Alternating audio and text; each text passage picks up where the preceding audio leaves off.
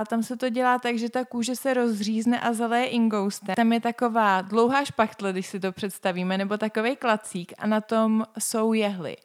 A to tetování se vlastně zaklepává. O malý tetování handpoukem člověk může mít třeba za hodinu a strojkem třeba za 3 minuty. Si u těch lidí řeknu, že si vybrali opravdu špatný karty v tom životě, že to fakt není fér. Jednou tam slečna měla svoji babičku. Myslím si třeba kolem jako 70 už, jo. No já si myslím, jestli naše generace se potom sejde v nějakém domově důchodců, takže tam budeme všichni docela potetovaný a myslím si, že to bude fakt vtipný pohled, docela se na to těším.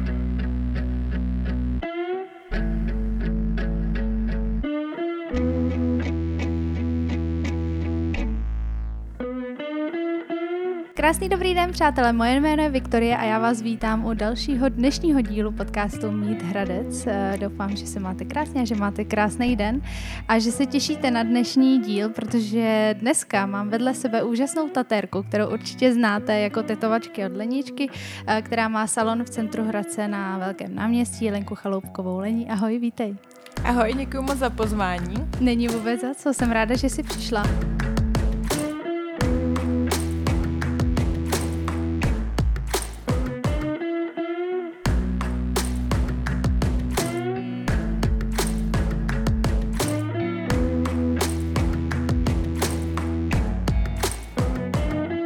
Pojďme rovnou na to, zajímá mě, co pro tebe znamená tetování. A teď nemyslím ten full-time job a něco, co ti vydělá peníze, ale něco jako projev umění.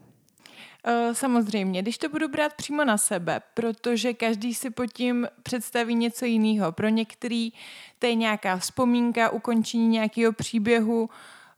Pro mě samozřejmě některé tetování mají význam, některý mám fakt jako, že se mi to líbí, ale celkově, když se kouknu na ty motivy jako takový, který já tvořím, tak pro každého člověka já se snažím utvořit ten motiv originální, aby to na sebe neměl nikdo jiný, tím pádem pro mě to vlastně forma umění je a hrozně mě to baví, ale dá se pod tím fakt představit milion věcí.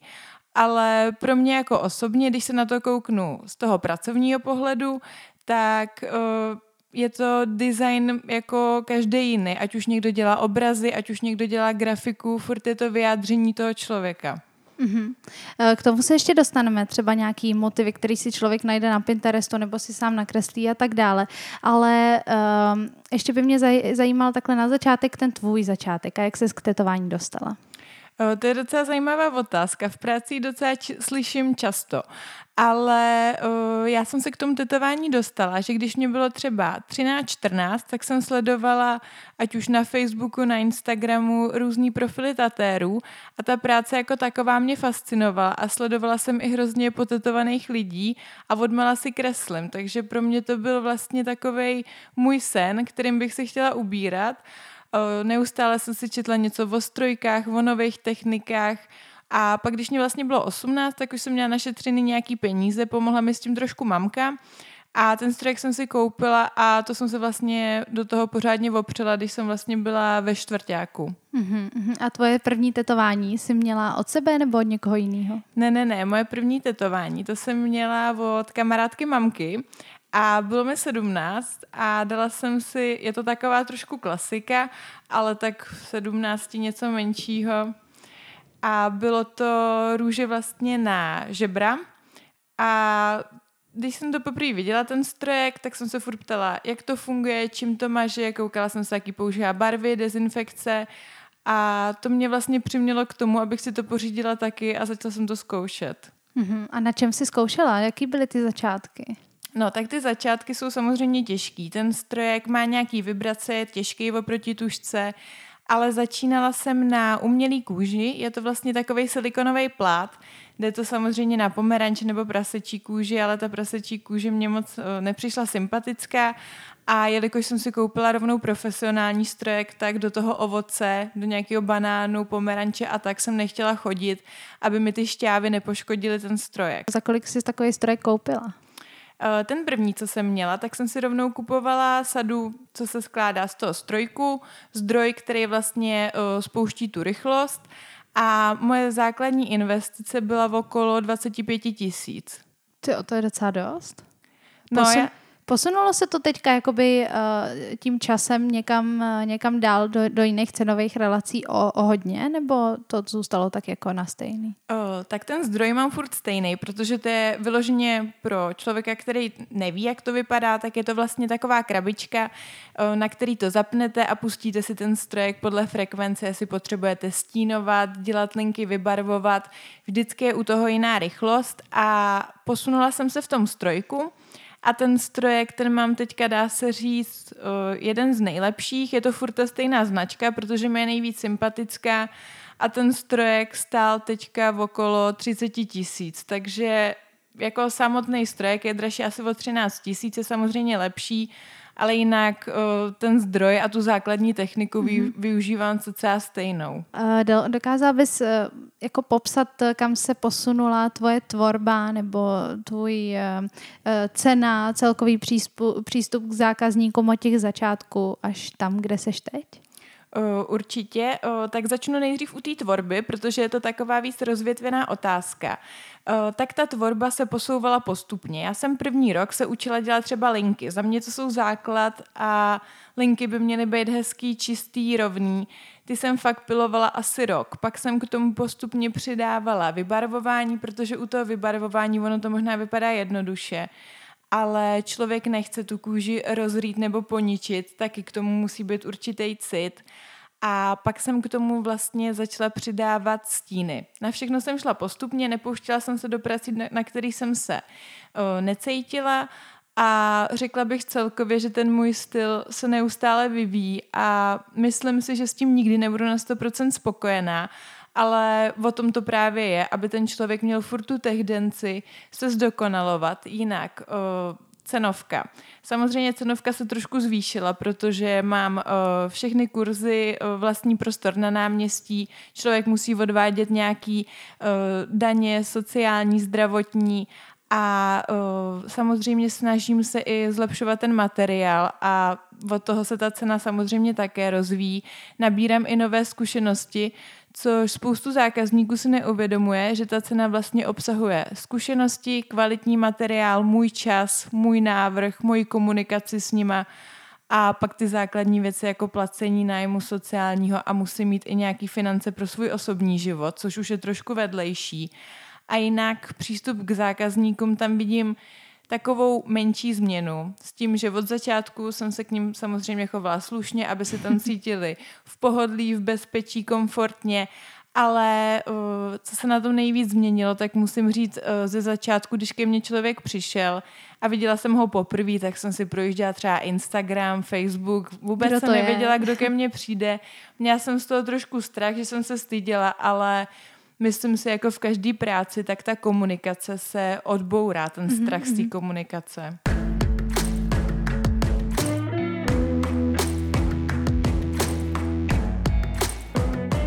Já bych se teďka trošku dohloubky dobrala k tomu, co to vlastně tetování je. Já jsem si přečetla, že vlastně slovo tetování je odvozeno od tahického slova tatau, což znamená označovat, nebo taky od malajského slova tatu, což je vlastně výraz pro nějakou ránu.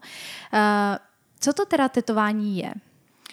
Já jsem vlastně na tetování dělala i moji ročníkovou práci, takže přesně vím teďka, o čem mluvíš. A zajímavý je, že první tetování se našlo už na pralidech. Že když se dochovaly nějaký pozůstatky, tak to tetování tam bylo vidět. Pro každou kulturu to tetování znamená něco jiného. Víme třeba, čím oni to tetování tenkrát dělali, nebo jakým způsobem ho dělali? V tom pravěku to není úplně tak jistý. Nedokážu teďka říct, kterýma to bylo barvama a tak, ale když se kouknu třeba x let zpátky na ty maorský klany a tak tam to pro ně přímo znamená, že ten jeden kmen nebo ten klan, tak oni mají ty obličejové tetování a tam se to dělá tak, že ta kůže se rozřízne a zaleje ingoustem a každý z toho klanu má to tetování stejný, aby oni se na dálku rozpoznali, kdo patří k jakému klanu. Taková uniforma nebo přesně poznávací znamení. Aha. A pak, když se kouknem třeba do Japonska na genki jakuza, tak tam zase to tetování pro nás znamená něco hroznýho, že tam, ať už si někdo dává nějaký znamení, že někoho zabil. Samozřejmě ty tetování mají hrozně velkou historii, ale úplně k tomu pravěku nejsem schopná říct, čím to dělali. Úplně jsem se k tomu nedopátrala a nechci říkat zase nějaký mylný informace. Jasný. Když to má teda takhle hluboko sahá do historie, to tetování, proč třeba dneska je to, nebo dneska už asi tolik ne, ale určitě dřív nějaký tabu nebo třeba určitou částí společnosti odmítaný?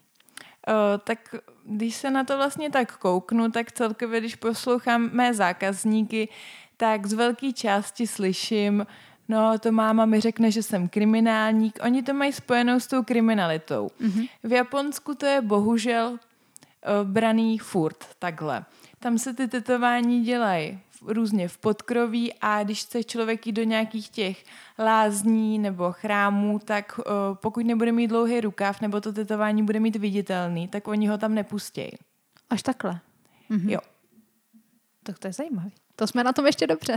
Takže já si myslím, že tady to je spíš braný ohledně té kriminality nebo někdo v tom vidí nějakou nečistotu, ale pokud ty rodiče to dítě měli rádi předtím, tak to tetování jemu charakter samozřejmě nezhorší nebo nezmění. Já si myslím, že je to spíš jenom takový jako tabu, který už by se nemuselo v této době řešit. Jasný, je to pravda.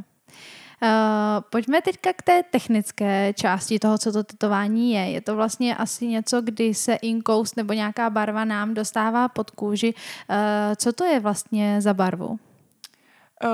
Tak ty inkousty jsou vlastně samozřejmě certifikovaný od Evropské unie a teďka se dělaly od ledna i nové barvy s novými složkami, ale jelikož už to je 3 roky zpátky, co se tato informace věděla, tak ty firmy na to byly připravený, ale není to nějaká tuž, že by si člověk pod tím představil. Samozřejmě viděla jsem už několik tetování, že si někdo snažil dělat handpoke, což je ruční tetování jehlou, a dal si tam třeba linku na oči nebo nějakou tuž prostě na kreslení.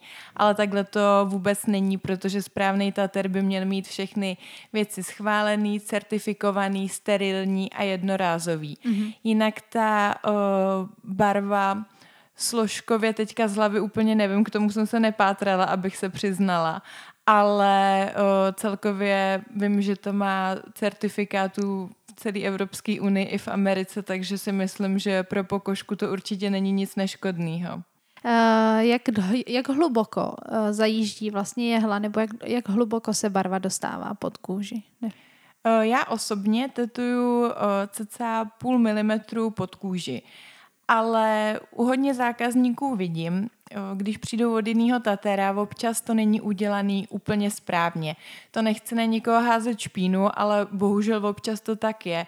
A když se to tetování dá víc do hloubky, tak když to přejedete rukou, vidíte, že to je pojizvený, je to vystouplý, kolikrát je to i rozpitý.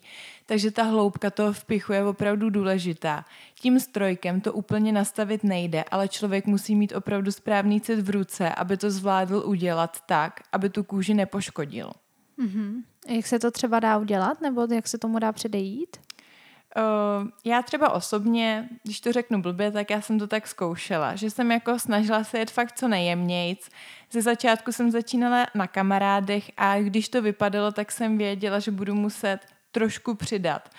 Ale tohle je otázka, kterou já jsem nechápala celou tu dobu, co já jsem si o tetování četla, jak já poznám, jak to dávám hluboko. Opravdu je to o tom grifu, o tom pocitu a o té jemnosti v té ruce. Zas když se ten strojek nastaví špatně, třeba moc pomalu, tak ta linka nebude plynulá. Samozřejmě musí se nastavit tak, aby ta linka byla plynulá, nic to nevynechávalo. Ale ta hloubka opravdu se jedná jenom o to, jak to ten člověk dá vlastně do té kůže, jak moc zatlačí, ale nikdy by to nemělo být, že by to tam ten tater měl vlastně zarýt. Mm-hmm. Takže na jednu stranu ne zarývat do kůže, na druhou stranu ne třeba jenom na povrchu, protože pak je riziko toho vypadání, takže udržovat nějaký ten střed je to asi těžký. to poznat třeba nebo natrénovat. Samozřejmě ono na to vysvětlování, tohle je fakt věc, která je hrozně složitá, protože u tenčích je hel, fakt stačí skoro se té kůže dotknout, u těch silnějších se zase musí trošku přitlačit, že mají větší odpor, ale já jsem sama tady tu otázku si pokládala asi rok a opravdu se ten tater musí vyzkoušet, nacvičit a vidět ty své zahojené práce. Ze začátku žádná práce nebude úplně výstavní.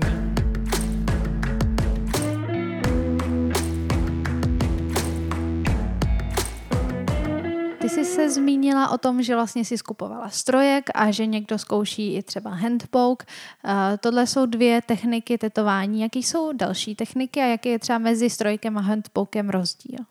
Tak tady vlastně v Česku jsou tyhle dvě techniky nejvíc základní. Handpoke vlastně funguje tak, že si tatér vezme jehlu, klasickou dlouhou jehlu, nepoužívá k tomu žádný strojek, dá se vlastně říct, že je to ruční práce a po jednotlivých vpichách tvoří to tetování. Z 90% se většinou jedná o linky, to stínování s tím je složitý a ten proces je samozřejmě o dost více zdlouhavý. Netvoří to žádný stroj, tvoří to přímo ta lidská ruka.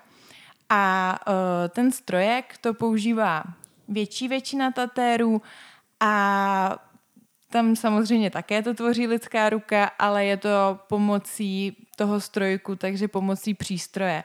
Pak když bychom se koukli třeba do toho Japonska na ty tradiční tetování, tak tam je taková dlouhá špachtla, když si to představíme, nebo takovej klacík a na tom jsou jehly. A to tetování se vlastně zaklepává. Jo, takhle, já už jsem si myslela, že se vyrývá, jako že se bude jak na struhadle něco. Ne, je to vyloženě, když si představíme dlouhou tyčku a na jednom konci by byly jehly většinou v řadě, že jich je tam víc a na druhém konci se do toho klepe takovou paličkou nebo jiným klacíkem a to je opravdu tradiční tetování, co je stará technika. A spoustu lidí jezdí do Japonska si to tradiční tetování dát, ale musím teda říct, že je to finančně velmi náročná záležitost, protože je to něco speciálního. Možná to dělá někdo i tady v Česku, ale o tom jsem opravdu neslyšela. Měla by si zájem tohleto vyzkoušet, nebo si, pokud to teda ještě neudělala? Ještě jsem to neudělala, přijde mi to zajímavý, ale asi bych se tomu popravdě vyhla, protože vypadá to velmi bolestivě a ty lidi se u toho netváří opravdu hezky. Jo. Já teď, jak na tebe koukám, nemáš zas tolik tetování, nebo nevím, jestli je to třeba zakrytý, potkal ho tam, ale máš tílko, takže nezdá se mi, že bys měla tolik tetování. Kde je vlastně zakopaný pes v tom, že tatér musí být třeba celý pokérovaný a nebo ne, nebo nemáš tendenci se tolik tetovat a baví tě spíš to umění jako takový? Já samozřejmě ještě nějaké tetování v plánu mám, ale jelikož mi je 22 let a tetuju se lehce od těch 17, skoro už mi bylo 18, tak já jsem zase nechtěla, abych ve 23 už na sebe neměla vůbec žádný místo. Samozřejmě pod těma kalhotama, pod tím tílkem se ještě nějaké tetování ukrývají, ale nemyslím si, že každý tatér musí být úplně potetovaný. Ale myslím si, že aspoň 1-2 tetování by měl mít, aby věděl, jaký to vlastně je, jak se při tom procesu ten člověk cítí, jak ho to bolí nebo ho to nebolí, jaký to je vlastně pocit. Tady v Hradci je ještě jeden známý tatér, ten třeba žádný tetování nemá, vyloženě se tím chlubí, že je vlastně jako tatér bez tetování. Myslím si, že je to docela zajímavá image, ale na druhou stranu tvoří lidem něco, co si sám v životě neskusil, což neříkám, že je špatně. Je to jenom vlastně můj osobní pohled, že si myslím, že by aspoň to jedno malý člověk měl mít, aby si opravdu dokázal představit ten proces.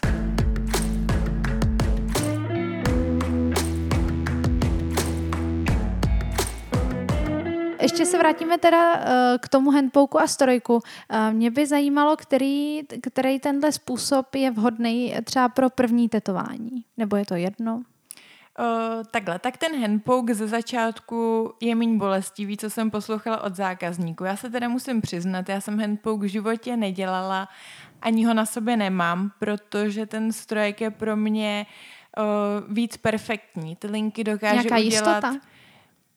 No, řekla bych trošku, pro mě i jo. Samozřejmě existují tady tatéři, co se živí přímo handpokem, ale z 90%, co já vidím, tak to jsou většinou domácí handpoky a ty tetování nevypadají tak krásně a vím, že s tím strojkem se dokáže udělat mnohem více detailů a když to řeknu blbě, tak malý tetování handpokem člověk může mít třeba za hodinu a strojkem třeba za 3 minuty.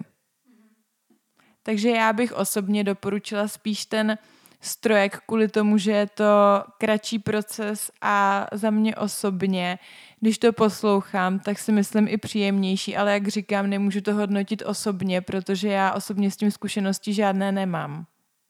My se tady bavíme o něčem, co narušuje kůži a vlastně vnášíme pod kůži nějakou cizí látku. A s tím se určitě pojí nějaká rizika. Tak jaká mohou vznikat a jak jim třeba předcházet? Předcházet se jim dá podle mě na 99,9%. Já osobně používám, ať už to jsou jehly, ať už to jsou rukavice, ať už to jsou nějaký utěrky, kalíšky, cokoliv, čeho se dotýkám já nebo ten strojek, je buď obaleno jednorázovým obalem, nebo je to jednorázové. Pak ještě záleží samozřejmě na péči toho klienta. Musí dodržovat dané postupy, které mu jako my tatéři doporučíme. Já tam dávám samohojivý folie, který by tam minimálně 2 až 3 hodiny měly být, než se to tetování zatáhne, aby se do toho nic nedostalo. Jo, znám samozřejmě, otevřená rána je to přece jenom, že jo? Znám samozřejmě tatéry, který na to nedávají nic, jedná se většinou o starší tatéry, že si myslí, že je to lepší, ale za mě je to takový zastaralý postup, protože tyhle ty techniky nebyly. Ale pokud tatér dodržuje hygienu a pokud zákazník splní tu péči, tak by mělo být na 99% všechno v pořádku.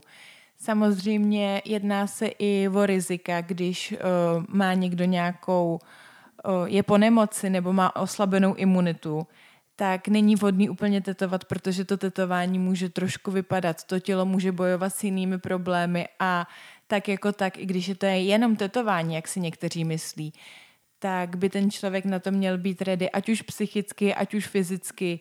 To stejný, tak už by neměla být třeba úplně spálená od sluníčka. To tetování se tam nedokáže udržet jako na zdravém člověku. Mm-hmm. Ty jsi mluvila o tom, že vlastně používáš hodně jednorázových věcí, které jsou třeba sterilní, aby hygiena se dodržovala a tak. Jak se potom nakládá s tímhletím odpadem třeba?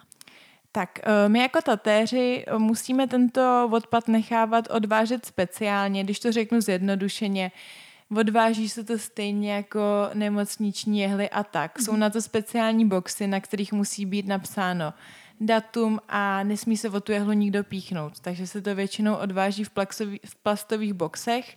Takže úplně, že bych šla a hodila bych to do popelnice, to bych si v životě nedovolila a to by nikdo dělat neměl.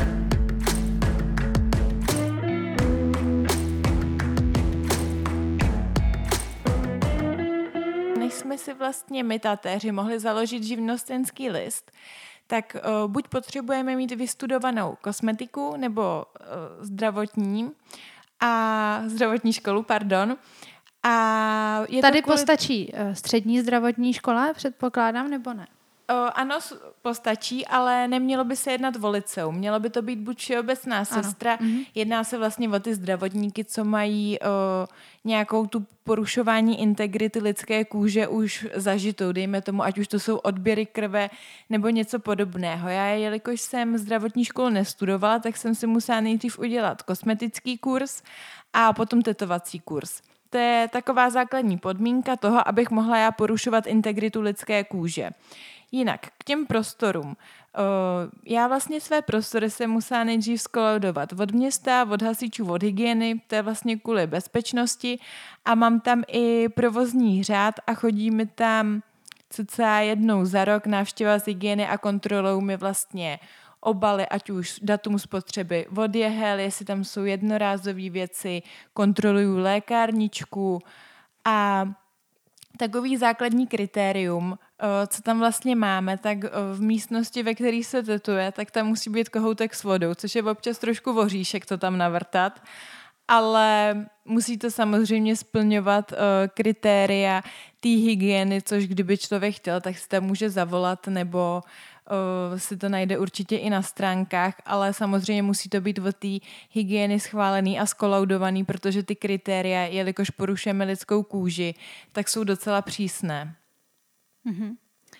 Ty jsi se zmínila o tvým vlastním tetovacím studiu, který máš v Hradci na Velkém náměstí. Jak dlouho už tam seš?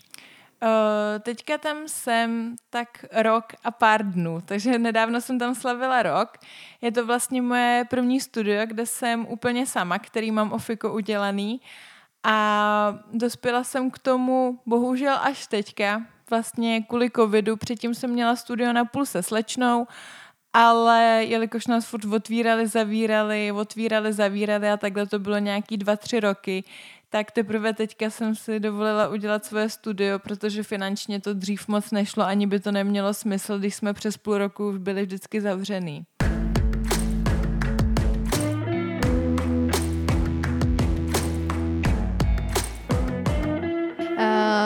Klasické tetování může třeba vydržet celý život, když se dobře udělá.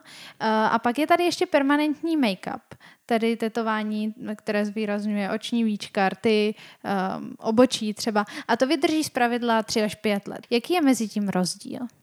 Tak na ten permanentní make-up budu teda říkat jen tak nějak, co vím. Nejsem na to úplně specialista.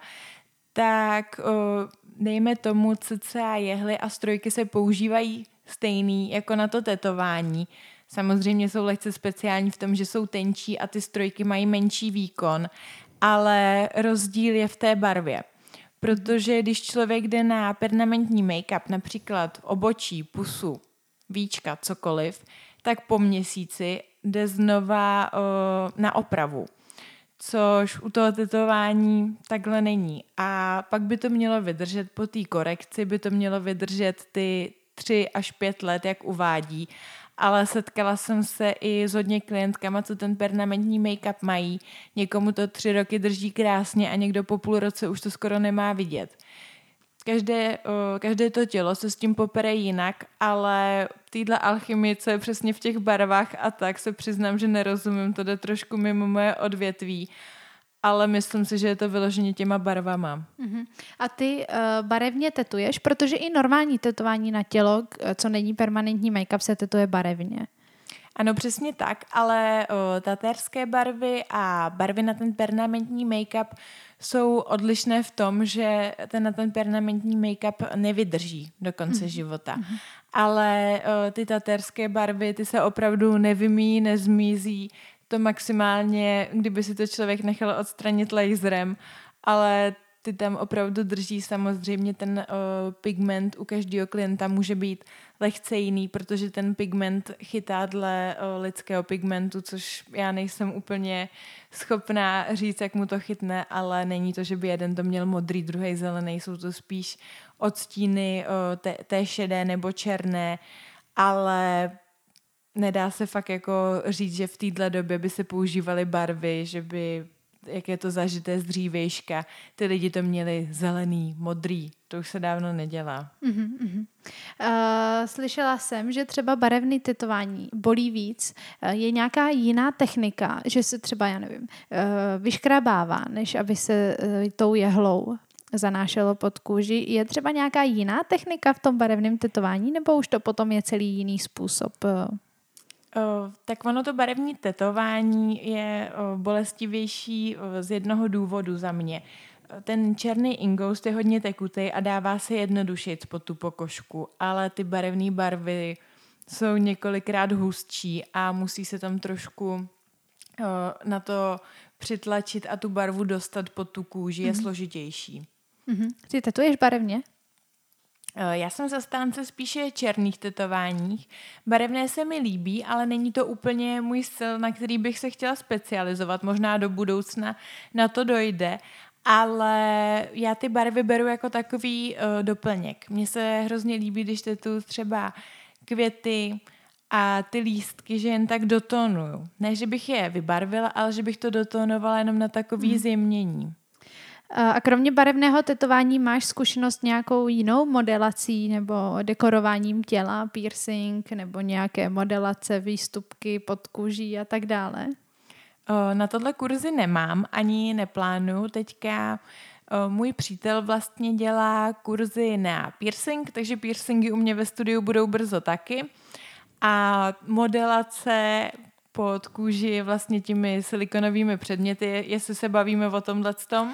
No, moje další otázka byla, jaké jsou i jiné možnosti, protože nemám zase takový rozhled, ale myslím třeba, já nevím, růžky a takový, tak to je předpokládám těmi silikonovými věcmi pod kůži. Přesně tak. Někdo může mít třeba na hřbetu ruky vystouplou hvězdu nebo nějaký jiný jednoduchý obrazec. To se vlastně umisťují silikony pod kůži, což si myslím, že už je opravdu velký zákrok a i hodně atypická práce na Hradec. Ne, že by Hradec byla úplná vesnice, ale nevím, jak velký by byl o to zájem. A za mě nejvíc specializovaný studio na tyhle ty extrémní věci pro mě je v Praze studio Hell a tam opravdu člověk si přijde chuť na cokoliv, ano, by ano. si umanil tady v tomhle tom odvětví. Víš třeba, jak se to jako zavádí pod tu kůži? Vyřízne se kus kůže nebo jakým způsobem se to zavádí? Tak, přímo ty silikony, já jsem se na to tak nějak koukala ze zajímavosti, úplně to nebylo mému oku vábivé, ale ta kůže se samozřejmě musí naříznout a vkládá se to tam. Pro představu je to něco jako implantáty prsou, samozřejmě menší a jednodušší proces, ale je to hodně složité, aby se tam neobjevila nějaká infekce, ne každé tělo to musí přijmout, protože je to cizí předmět v těle. K tomu samozřejmě taky potom člověk potřebuje i nějaký ještě speciální kurz, ne-li být rovnou doktor, když už to i šije potom tu kůži, dělá všechno tohleto zároveň. Potřebuje k tomu něco speciálního? Samozřejmě, já i když dám třeba příklad u mě, já mám kurz vlastně na tetování, ale nemám kurz na permanentní make-up nebo na piercingy, takže já bych teďka úplně nemohla jít a dělat piercingy nebo dělat ty silikony pod tu kůži nebo i ten pernament. Možná ty piercingy, teďka si přesně nejsem jistá, jak to tam je. Možná by to na živnostenský rejstřík stačilo, ale jako člověk bych si to určitě nelejskla. Dobře, tak jo. Než se ještě dostaneme k tobě a k tomu, co ty děláš a k tvému studiu a tetování, pojďme ještě chvíli zůstat obecně u tetování. Pokud ještě nemám žádnou kérku a chtěla bych, tak na co bych si měla dát pozor a co bych měla třeba vyžadovat? Tak zákazník vlastně, když nemá první tetování, tak vůbec si nedokáže představit, jak to funguje. Já začnu asi od takového základu. Určitě, jak už jsem zmínila na začátku, tak by člověk neměl být nějako oslabený, ať už po antibiotikách, ať už po nemoci, nebo nedej bože při nemoci. To tělo kolikrát nezvládne hojit dvě věci najednou a buď může být znovu nemocný, nebo se mu může zhoršit jeho zdravotní stav, nebo to tetování nedokáže pak chytnout tak krásně, může se rozpít, může to vypadat. Což je taková základní zásada ohledně toho zdraví.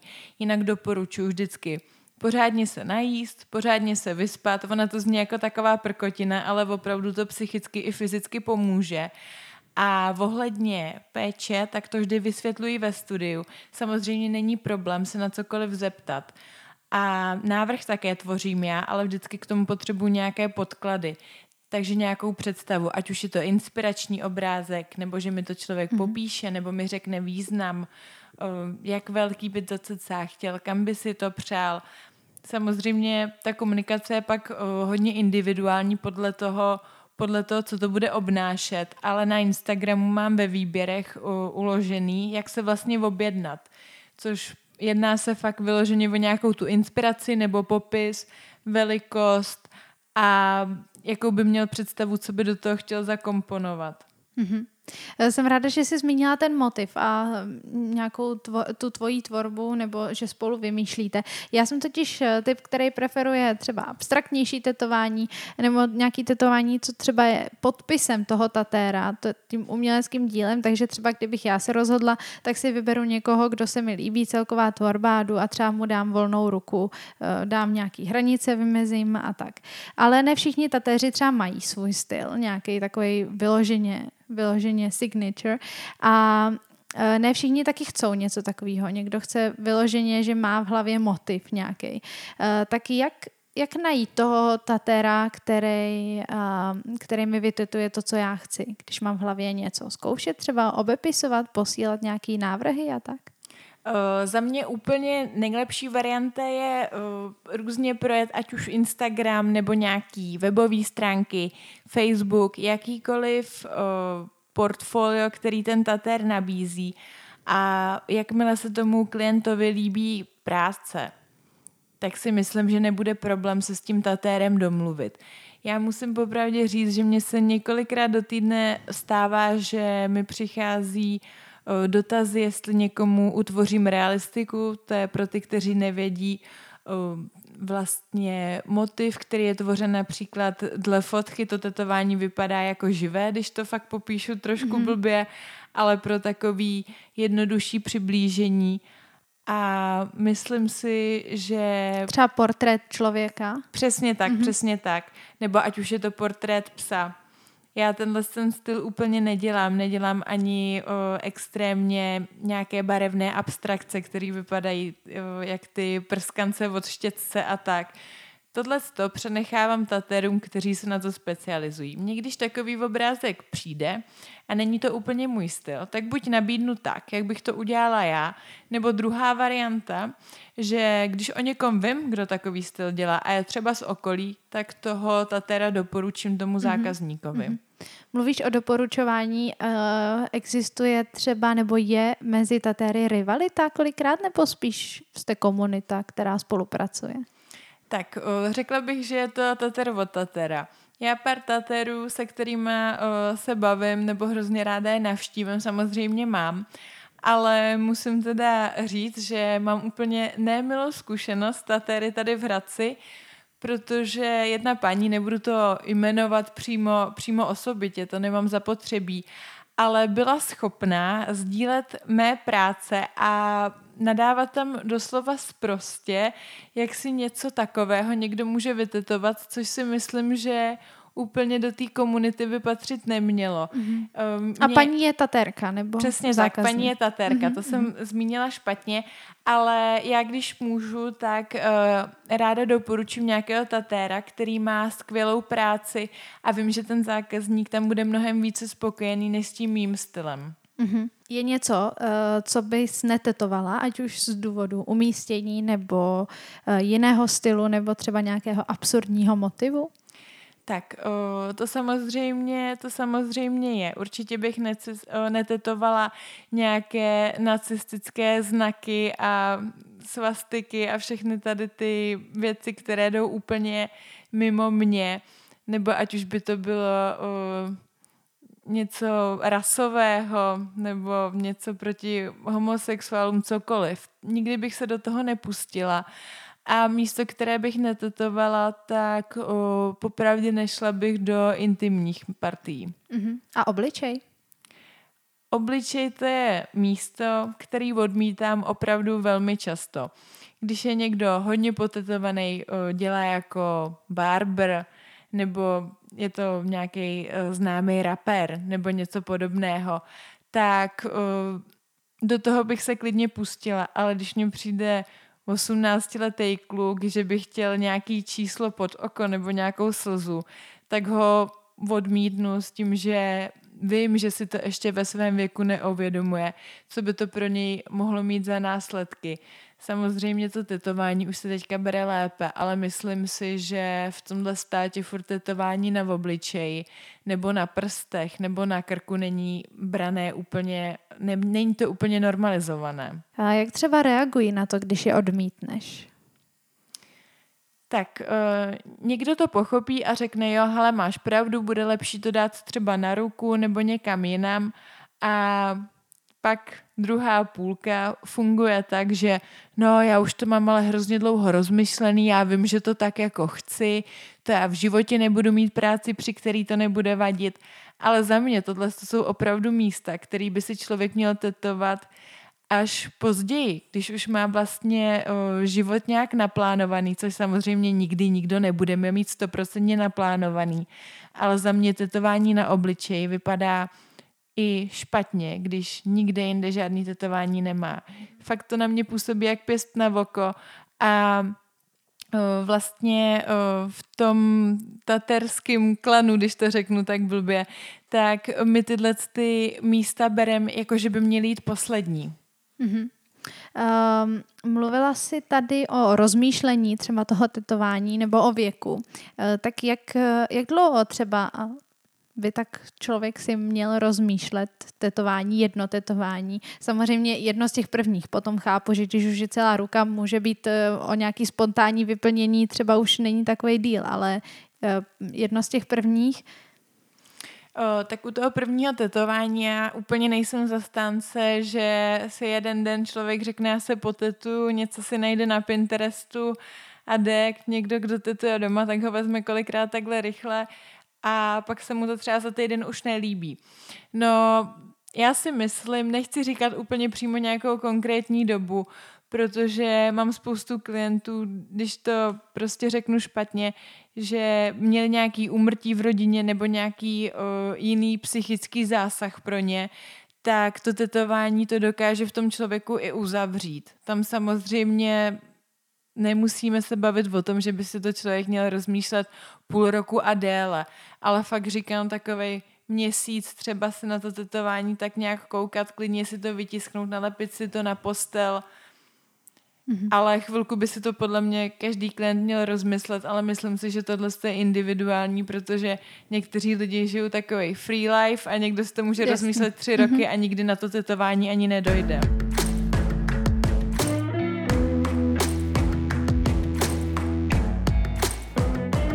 Jsou třeba nějaké trendy v tetování? Tak samozřejmě já si myslím, trendy tady vždycky jsou a vždycky budou. Protože když se koukneme třeba ať už na naše maminky nebo tatínky, tak hrozně z nich má vytetovaný takový ty, ať už tribaly nad zadkem nebo tribalový draky. Ano. Jedná se o takový ostnatý ornamenty. Dráty. Přesně, ostnatý dráty. Pak myslím, že tak okolo roku 2012 to byly nějaký nekonečná rozlítaný ptáčci a tak.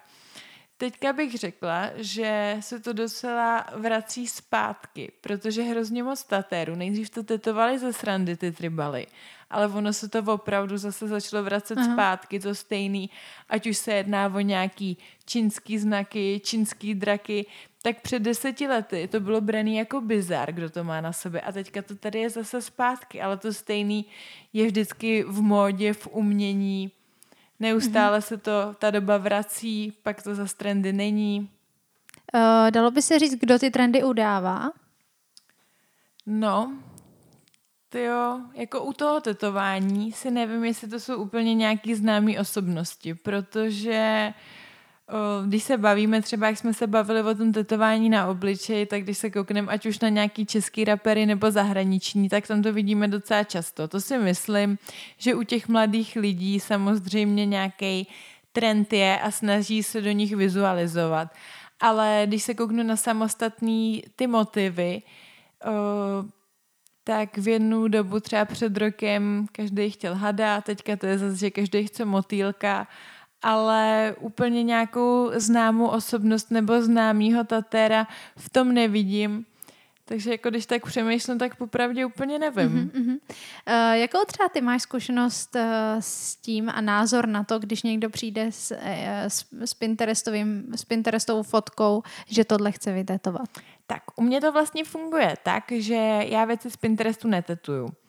Samozřejmě, když se bude jednat o nějaký obrys, srdíčka, nebo fakt jako něco takhle minimalistického, co ani moc jinak nakreslit nejde. A bude to cca okolo toho centimetru nebo nějaký obrys měsíčku, tak s tím vyloženě problém nemám. Ale že bych našla bych na Pinterestu tetování a chtěla bych to někomu jinému ukrást. Mně přijde na jednu stranu, že lidi se tetují, aby byli jedineční, ale pak přijde nějaký člověk, který chce být jedinečný, ale zároveň stejný jako někdo jiný. Což si myslím, že úplně není správný. Přijde mi to nefér, ať už k tomu klientovi, který už to vytetovaný má, i když od někoho jiného, a i k tomu tatérovi, protože je to vlastně umělec a já nechci nikomu nic krást. Jasný. Máš ty nějaký styl nebo něco, co tebe definuje v tom tetování? Styl určitě mám, jelikož nezapadám úplně do těch škatulek, jako je old school, black work, line work, což jsou názvy různých stylů, tak já jsem si udělala takový svůj menší styl pro sebe. Já se to budu snažit popsat, aby posluchači, kteří to úplně mě neznají nebo můj styl pochopili. Oni samozřejmě si můžou otevřít Instagram a podívat se na fotky a na tvoji tvorbu, aby si to třeba přiblížili, ale pojď nám to popsat. Samozřejmě můžete dát klidně follow i, ale ráda vám to popíšu. Já bych začala, mám to takový 3 odvětví, bych řekla. Tvořím úplně jemný minimalistický kérky, což na to chodí z 90% hlavně holky. Mě to baví, protože když to řeknu blbě, tak na tom malém tetování je vidět každá chyba a na tom je vidět, tak ty linky, které já jsem tak dlouho trénovala, jsou vlastně perfektní. Což nechci znít, že se tady nějako chvástám, ale fakt na těch malých tetování jednoduchých je každá chyba cokoliv více vidět, než na velkém tetování, co je vystínovaný. Tam se to opticky prostě ztratí. A takovej můj hlavní styl, co já vlastně provozuju, tak má to vlastně silnější obrys, do toho to má jemnou linkou detaily a pak používám takový jemný stíny. Samozřejmě někdy to jde do toho old schoolu, někdy to jde trošku i do toho black worku, ale úplně nedokážu jedním slovem popsat ten styl. Budu moc ráda, když tak posluchači podívají na můj Instagram a dokážou si to potom lépe představit. Mm-hmm. Jaké nejvíc crazy tetování si dělala? No, to jsem nedávno měla takovou otázku a nevím, jestli úplně nejvíc crazy, ale to tetování je hodně oblíbený moje a dala jsem se ho i na Instagram, i když vlastně úplně vybočuje od těch věcí, co já dělám, tak do tohohle jsem se hrozně ráda pustila. Dělala jsem to pro klienta, který ke mně chodí opravdu často a je to jednorožec, který je duhově barevnej a na tom sedí Deadpool, který ukazuje fakáč a má zlatý rukavice. Je to docela hodně extravagantní a opravdu vtipný, ale myslím si, že to tetování vypadá úplně skvěle. Je to trošku úlet, to nebudu říkat, že ne, asi to není úplně pro každýho, okay. Ale je to takový crazy tetování, co jsem dělala a rozhodně se za to nestydím. Dobře, tak jo, to zní dobře. Před časem si lidé nechávali tetovat třeba čárové kódy, dneska to bývají QR kódy dost často a třeba například s odkazem na covid pas. Dělala jsi někdy něco takového? Já se přiznám, mně přišlo několik nabídek o nějakou spolupráci, jestli bych někomu nevytetovala QR kód. Ale popravdě jsem se do toho nikdy nepouštěla, protože to tetování prostě do té kůže, ono se to vpije, neříkám, že se to úplně rozpije, ale musí se to nějak usadit do těch buněk. A já se prostě bojím, kdyby pak někdo za rok vytáhl ten telefon, že to ten QR kód prostě nenačte. No, reklamace. No, a to právě nechci, takže já jsem se do tohohle popravdě vůbec nepouštěla. Aha. Je to pravda, to mě nenapadlo, že vlastně ta preciznost toho tatéra v tu chvíli je jedna věc, ale potom, jak to ta kůže zpracuje, je druhá, takže potom se to nemusí načíst. Je to pravda. A jelikož ty QR kódy, kolikrát je to hodně titěrná práce a nevím, jak moc velká odchylka tam může být, aby se to načetlo. Takže já se přiznám, já jsem se tomu trošku vyhla.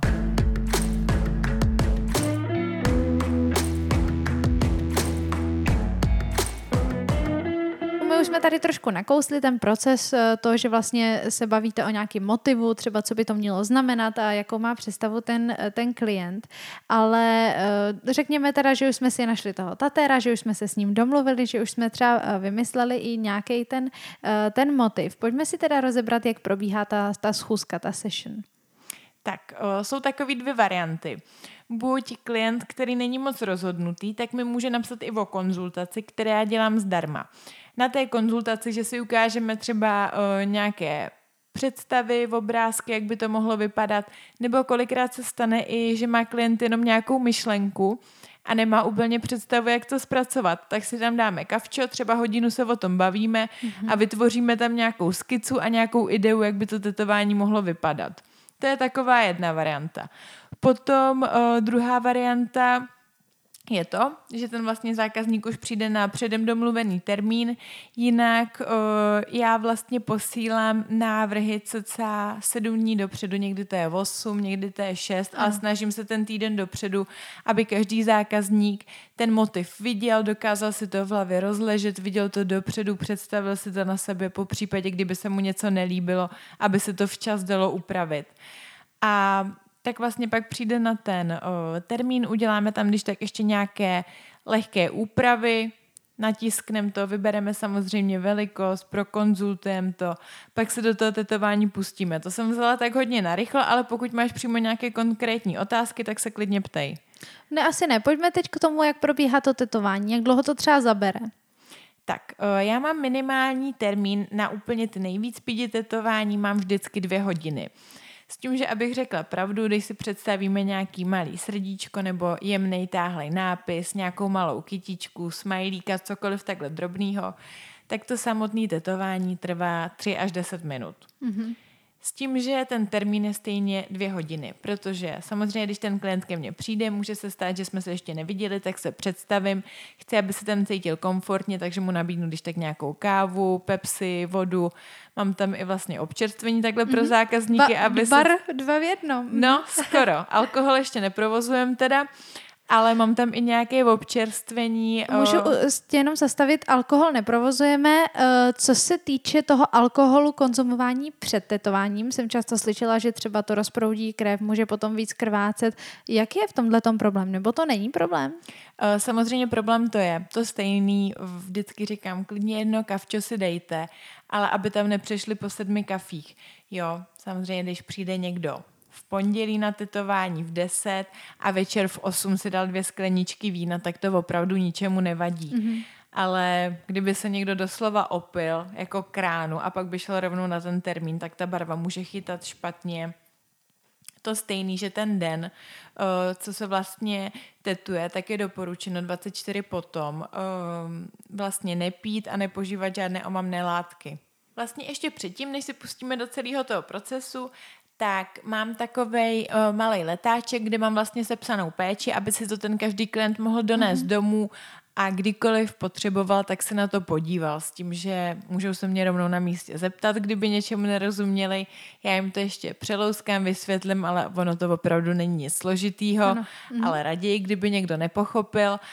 A když jsme vlastně seznámení, máme vysvětlenou tu péči, tak se zeptám, jestli motiv, jak jsem poslala, jestli vyhovuje, nebo jestli je potřeba nějaké úpravy, po případě nabídnu sama nějaké úpravy, když si myslím, že by to šlo ještě nějak doladit. A když jsme vlastně domluveni na tom motivu, tak vytisknu různé velikosti, přiložíme na to dané místo, podíváme se, jak by se nám to líbilo nejvíc nahnutý, jak by se nám to líbilo nejvíc velký. Kolikrát to místo se i na tom sezení změní, než jsme byli domluveni, že zjistíme, že by se nám to obou líbilo někde úplně jinde. A tak se to vlastně natiskne, necháme to chvilku zaschnout. Mezitím, než to zaschne, což je 10-15 minut, tak já si vydezinfikuju všechny přístroje, pomůcky a pak se na to samotné tetování pustíme, pak se na to podíváme, zase to vydezinfikujeme, očistíme, nafotíme, ošetříme a tím vlastně proces končí tak zrychleně, když to řeknu. Dobře. Jaká je potom doma ta péče o to tetování? Tak ta péče přímo o to tetování, tak není to nic složitýho. Samozřejmě já tam dávám ty hojivý folie, která se doporučuje minimálně tam být 2 až 3 hodiny, kvůli tomu, aby se ta kůže hezky zatáhla, nic se do toho nedostalo a maximálně 5 dnů. Ta folie je voděodolná, takže v klidu s tím můžete do sprchy, samozřejmě je to jenom folie, takže bazén, vana a různá sauna nepřichází ze začátku úplně v úvahu. Tu folii sundávají zákazníci, když jim to je nepříjemný, když může začít třeba svědět nebo se více spotí. Většinou to tam mají 3-4 dny, někdo i těch 5. Je to individuální, každému to vyhovuje úplně jinak. Ta folie se následně sundá, omé se to vlažnou vodou, samozřejmě umytýma rukama, aby se tam nedostaly žádné bakterie a doporučuji vždycky sušit něčím jednorázovým, ať už je to papírový ubrousek, kapesníček, cokoliv jednorázového, kuchyňská utěrka, že se to osuší, vyhodí se to a je to i jemnější než ručník. V tom ručníku, i když to budete měnit obden, vždycky se tam budou držet nějaké bakterie a ty vlákna jsou kolikrát tvrdý. Nebo ne úplně tvrdý, ale tvrdší než ten kapesníček. Mm-hmm. A potom se to maže následně krémem na tetování. Každý tatér doporučuje nějaké jiné krémy, takže já tam mám takový dva favority, co doporučuju. Buď od tetudermu, což jsou super krémy, nebo ještě Bepanthen na tetování, udělali fakt skvělej. Samozřejmě je tam ještě možnost i v DM-ku mají krém na tetování, což mě hodně překvapilo. Sama jsem ho zkoušela, stál asi 90 Kč, což je v této době opravdu pecka cena. Aha. A to tetování potom bylo úplně krásně černý, nic se nerozpilo a když to tetování máte sundané po té folii, vomytý, osušený, tak už to pak jenom mažete a mazat se cca 2x až 5x denně, fakt tenkou vrstvou, aby to nezačalo mokovat. Když je vždycky suchý, táhne to, lechtá to, tak je samozřejmě vždycky lepší to promáznout, ale po celou tu dobu toho hojení, nebo kdykoliv, vždycky říkám, ať mě ten klient radši napíše, na cokoliv se zeptá, než aby si to někdy googlil. Tam raději lidi, kteří v životě netetovali, ani tetování nemají a kolikrát tam vznikají různý fámy. Ještě poslední věc, co k tomu řeknu, tak ty první 2-3 týdny záleží podle toho, jak to tetování je velký, náročný, každému se to hojí i jinak, tak, aby se s tím člověk úplně nekoupal v těch bazénech, nechodil se opalovat, nechodil do sauny a nějak to určitě ty stroubky z toho neděubal, neškrábal a nechal to čistě zahojit samo od sebe. Dalo by se říct, že třeba v tuhle chvíli slaný moře by mohlo fungovat jako dezinfekce nebo naopak by to mohlo uškodit? Vlastně v tom moři je člověk tak nějak jako ponořený, většinou tam je teplo, takže já bych to úplně nedoporučovala. Jo, samozřejmě, když to tetování je zahojený, není problém jít někam na dovču k moři, ale během toho hojení bych to určitě nedoporučovala. Dobře.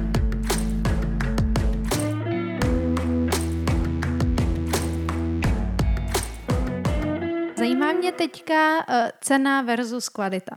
Dost často se třeba na internetu nebo takhle setkávám s tím, že někdo si třeba stěžuje na vysokou cenu v porovnání s kvalitou a tak dále. Mohla bys mě, jako někomu, kdo ještě tetování nemá, kdo s tímhle nemá zkušenosti, vysvětlit, podle čeho se třeba řídí tatéři v nastavování těch cen nebo jaké jsou třeba standardy a jaký ty na to máš názor? Tak já přímo uvedu osobní příklad na mě. Já mám vlastně základní sazbu na osobu, mám 1000 Kč. Ta základní sazba se jedná jako základ kvůli tomu materiálu, kvůli nájmu, kvůli prostě obnovování věcí, ať už ten strojek, lehátko, světlo, s čímkoliv já pracuju. A pak se ta cena navyšuje podle toho, jak je složitý návrh, jak dlouho tetování bude trvat, jak ten motiv je, ať už komplikovanější, nebo jestli je stínovaný, nebo jestli je barevný. Ta cena se odvíjí hodně od té práce. Není to samozřejmě jenom za ten materiál. Je to i za náš čas a do té ceny by se určitě mělo počítat i nějaký ty zkušenosti toho tatéra.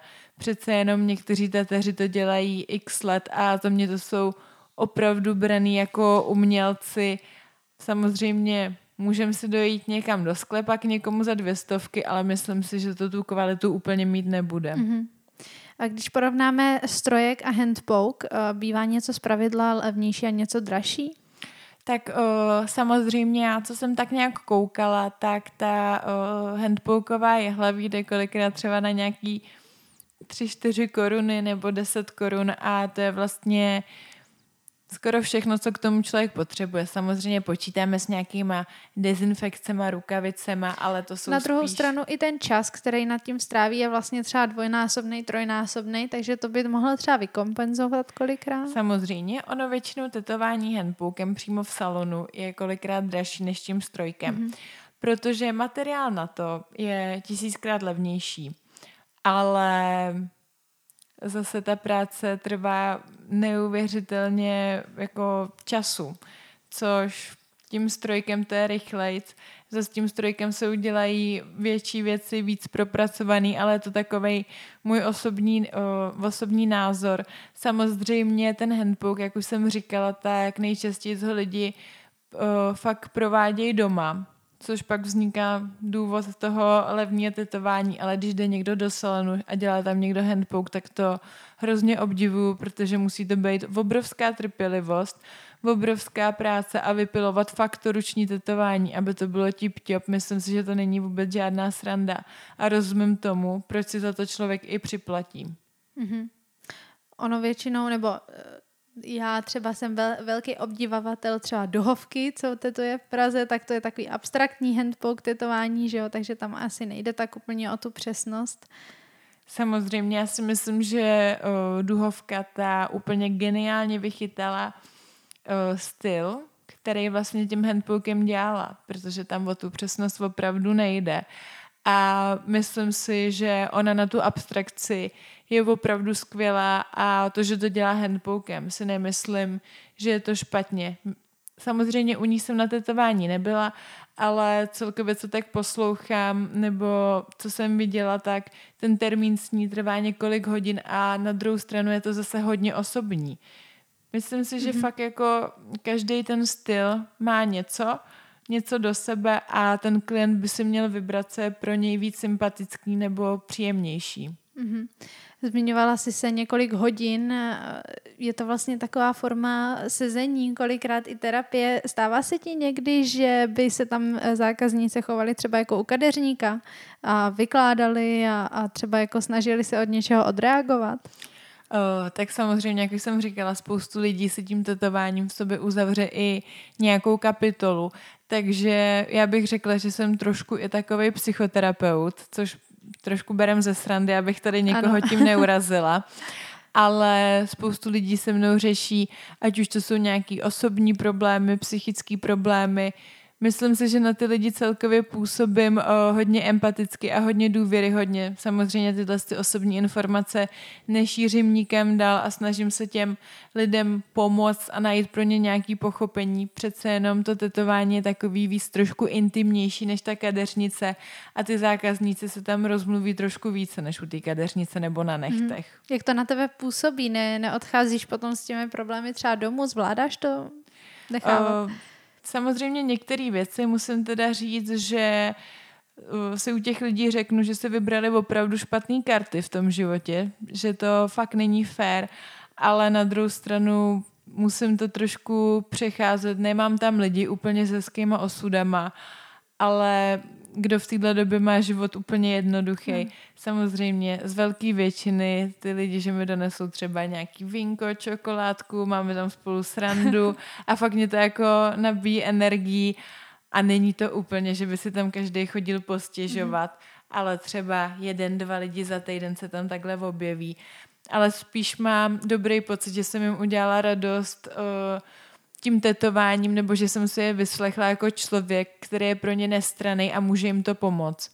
Ale musím teda opravdu říct, že z 90% lidí mě hrozně nabíjejí energii, já se jim to snažím vracet a je to úplně skvělá práce pro mě. Byla jsi vždycky takhle naladěná na lidi, nebo jsi to třeba musela kvůli této práci naučit? No já třeba, když jsem byla na základce nebo na střední, tak jsem byla takový jako třídní šašek vždycky, že jsem byla pro každou blbost, všude mě bylo hodně, takže všude mě všichni slyšeli, ale na ty cizí lidi jsem se musela trošku naladit, protože přece jen, když je člověk v té škole, nebude někam ven s kamarádama, furt je v tom svém kolektivu. Už je zná. Přesně tak, už to jsou takový starý známí, ale mám i zákazníky, který mi tam chodí často, takže se zeptám, no a co tohle, že už jako se známe trošku víc, některých se stali i třeba moji kamarádi, ale není to teďka pro mě fakt vůbec žádný problém. Musím říct, ten první třeba 0,5 roku až 3/4 roku, tak jsem se trošku oťukávala, bylo mi i 18, takže samozřejmě jsem byla i mladší, ale teďka mě to je tak nějak jedno, kdo přijde, já si vždycky většinou s každým mám co říct a vždycky to je fajn. Mm-hmm. Kolik lidí, zákazníků zvládneš za den? Tak, to je taky taková hodně individuální otázka, protože buď můj den vypadá tak, že mám třeba jedno malý tetování na rozjezd a pak mám třeba jedno velký. A to až skončím, tak skončím. Většinou jsem v práci od 8 do 5 s tím, že tam mám nějaký pauzy, abych zvládla odepisovat klientům, dělat pro ně návrhy. Když to nestihnu, tak si to musím dodělat pak doma. A nebo teďka jsem měla třeba den v práci, že jsem měla 5 menších tetování, takže jsem tetovala 5 lidí za den, ale opravdu záleží, jak si ten čas rozložím, buď se to stihne víc těch lidí, nebo to je zas naopak větší práce.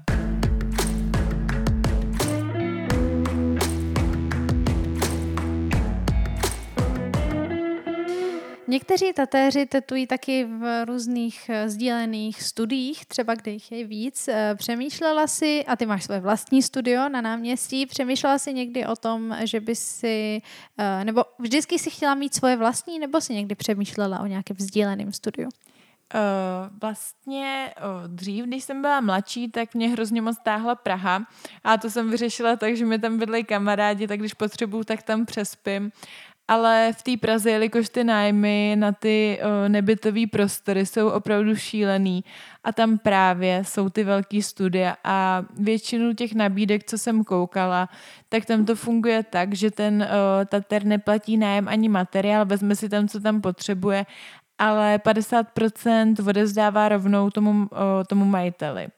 Což ono, když se na to kouknem, tak jako ono to vyjde tak nějak podobně, ale přece jenom mně se líbí být svým pánem, proto radši jsem v tom svém studiu. Mhm. Takže je to v něčem svazující, kromě třeba toho, že musíš odvízt těch 50%? Ono samozřejmě, každý to studio bude mít úplně jiný podmínky. Někteří ty tatéři si ty zákazníky schánějí sami, někteří tam mají zase recepci, která jim přímo dohazuje ty termíny, přímo i ty časy a to už si myslím, že úplně svým pánem nejsou. Ale opravdu nevidím do toho, jaký studia mají všude podmínky, takže těžko říct. Mm-hmm. Nedávno jsem byla v Praze v Holešovicích a zahledla jsem tam plakát na taterský festival, v květnu to bylo. Máš zkušenosti s takovýhlema happeningama taterskýma a účastnila ses někdy něčeho takového? Já vlastně vím, jak tady ty eventy fungujou. Většinou, jestli se bavíme vlastně o té soutěži, co tam teďka byla. No nevím, jestli to byla soutěž, nebo jestli to byl jako festival, kdy si zajedu pro tetování, tatéři mají právě svoje vlastní stanoviště, to by mě zajímalo, jaký jsou způsoby, jak to funguje. Já tady vím přímo jakoby o jednom eventu a tam to funguje. Takže samozřejmě člověk se tam může objednat na tetování, může si nějaký tetování dát, ale pak tam jsou takový buňky, když to řeknu blbě, a tam ten tatér tetuje návrh, který on si sám nakreslil, dá to vždycky na svůj profil jako volný návrh, kdo se toho chytne, tak ten půjde na tu soutěž, ale za mě je to trošku drastický, ať už jako pro zákazníka, tak ať už pro tatéra, protože jedná se tam třeba, že tam tetuju 5 hodin nebo 8 hodin a to velký tetování se musí stihnout. A kolikrát, když jednou jsem se takhle byla podívat a ty lidi tam fakt u toho trpěli, ale bohužel je to fakt blbý to říct, ale na těch eventech nejde úplně o toho zákazníka, ale je to soutěž o té práce, takže to, že to někoho bolí, jde stranou a jelikož já jsem trošku víc empatický člověk, tak já bych do tohohle nešla. Mm-hmm. A jsou i kromě soutěží nějaký eventy, kde jde čistě jenom o to, že se třeba tetujou drobnosti a nejde o ten finální produkt stihnout v určitém čase? Samozřejmě úplně do nějakých velkých eventů nebo v nějakých velkých eventech nevím. Vím, že ještě vždycky se dělá Miss Tattoo, tady v České republice. Teďka v porotě je vlastně i Charlotte, co jsem koukala. Ano, ale úplně o těchto eventech nevím, ale musím říct, že já cca před měsícem jsem dělala vlastně tetovací event, jmenovalo se to Flash Day a šlo tam vlastně o to, že já jsem nakreslila nějakých 20 malých motivů a dala jsem je na Instagram, kdo si to vzal, tak ten tam přišel na domluvený čas, ty tetování byly za lepší cenu, měli jsme tam i takovej mini sekáč koutek a byla to akce vlastně pro ty lidi, aby ano, se mohli dát něco. Ano, viděla jsem i nějaká slečna tam dělala copánky, že jo? Přesně tak. Takže to byla vlastně akce pro ty lidi, aby si mohli dát něco menšího, trošku spontánnějšího, když to řeknu, za nějaký lepší peníz nebo celkově přijít sem tak podívat, jak to tam funguje na to studio, ať už na ty sekáčové věci nebo na ty copánky. Kolik bylo nejstaršímu a nejmladšímu člověku, jakého si tetovala? Tak nejmladšího člověka to asi rovnou řeknu, protože jsem nedávno otetovala svoji ségru. A ségře vlastně bylo teďka čerstvě 15, ale jako byla u toho mamka, toto zdokumentovala. Jednala se asi o motýlka, co měl tak, obrys motýlka, teda jenom co měl tak centimetr, takže opravdu hodně titěrná kérka.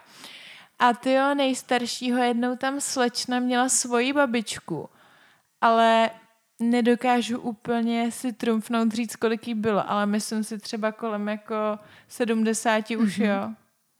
Byla to pro paní první kérka? Jo, byla. A teda za mě musím říct, že to byla fakt obrovská frajerka, protože já bych hrozně chtěla tetování se svým dědou, ale ten už do toho asi nepůjde. Jo, takhle. Jo, že oni měli jako matching. Jo.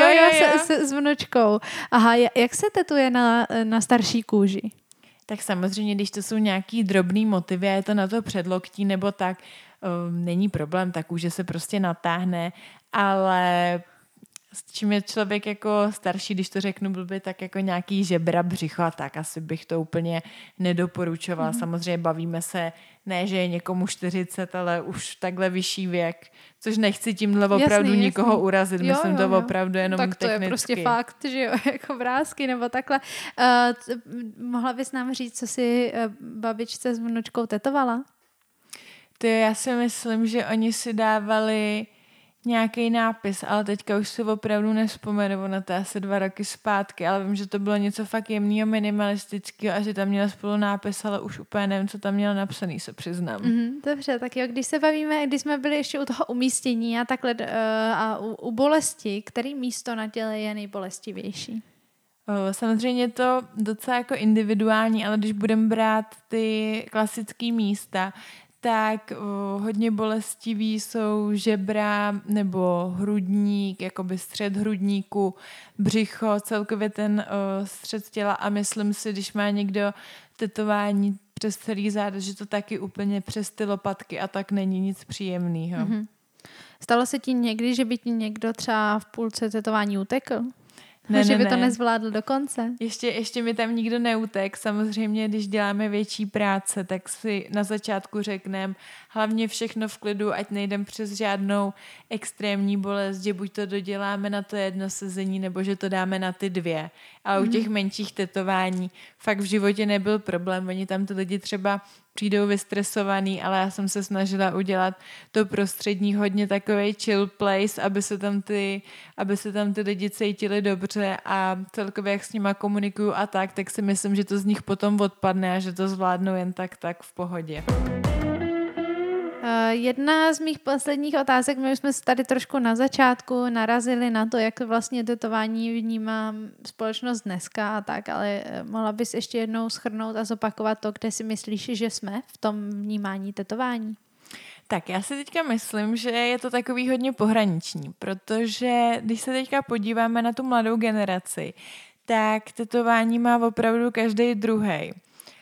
A musím teda i říct, že hrozně se mi často stává, že mi přijde ať už maminka nebo tatínek toho zákazníka, jakmile oni vidí, že to tetování se dá udělat jemně nebo jinou technikou, jak bylo dřív, jak oni to mají zafixovaný, ty silné linky rozpitý do modra, tak oni jsou z toho nadšený a i ta starší generace ke mně začala chodit. Dovolu si fakt říct, že je to teďka pade na pade, což jsem fakt ráda. A myslím si, že správnou prací se to dokáže posouvat mezi těma lidma a normalizovat, i když já už bych řekla, že to tak normalizovaný je. Samozřejmě záleží, mezi kterýma lidma se člověk pohybuje, podle toho to na něj tak působí, ale teďka v normálních pracích, pokud to není žádný šílený tetování na obličeji, tak chodí ke mně zdravotní sestřičky, měla jsem tam i paní zpráv, co dělá vlastně paní právničku na tetování. Měla jsem tam i policajty nebo vojáky a fakt si teďka nedovedu úplně představit práci, ve který by to vadilo. Říkám, pokud to jde schovat pod košili a pod kalhoty, tak to opravdu nemůže vadit nikomu a takovej dress code nikoho neurazí nikdy taky. No já si myslím, jestli naše generace se potom sejde v nějakém domově důchodců, takže tam budeme všichni docela potetovaný a myslím si, že to bude fakt vtipný pohled, docela se na to těším. A myslím si, že k tomu fakt pomalu spějem, protože tetování jako takový mně přijde, že většinu lidí momentálně neuráží, nepohoršuje. Samozřejmě je tam ještě to trošku v rozporu s tím tetováním, ať už na obličeji, ať už na krku, na prstech, na hřbetu ruky, ale ty klasické místa si myslím, že ve většině případů nikoho neomezují, neohrožují a nikomu by to nemělo vadit.